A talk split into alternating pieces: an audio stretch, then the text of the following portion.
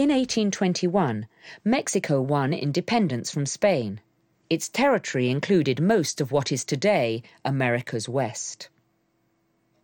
But in the Mexican state of Texas, ideas of independence were brewing. Fire!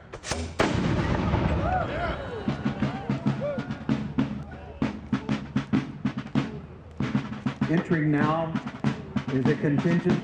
In 1836, Americans revolted against their Mexican masters, and 209 made a stand at a mission station in San Antonio, at a place that became known as the Alamo. The Alamo's historian in residence is Dr. Richard Winders. One of the concepts we have as modern people is that borders are stagnant, that they don't move. But throughout history, what we can see is that borders do move. That's one of the constants. If you live in an area such as the American Southwest in the 1840s, what you would find is that the border is constantly moving. Uh, from the Texas Revolution and certainly in 1848 with the Treaty of Guadalupe Hidalgo, where not only has Texas changed hands from Mexico to the United States, but what becomes Arizona, New Mexico, Nevada, California, changes borders. So here you have people who, because of a shift in border, change nationalities. So that happens all the time in history. Before the treaty, the frontier was constantly shifting and porous. There was little to impede movement from one territory to another.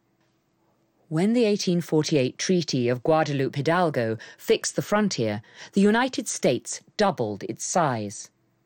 By contrast, Mexico lost half of its lands, and 100,000 Mexicans became foreigners in what was previously their own country.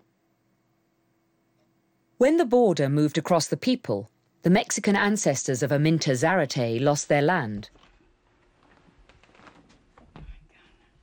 Today, she is a leading claimant demanding reparations for land taken away from her family when the Americans annexed Texas in 1848. Then this is when they gave him the property.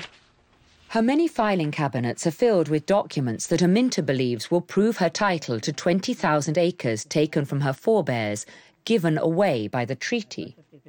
I knew about this since I was a young girl, because my father used to know that they had taken the properties away from us.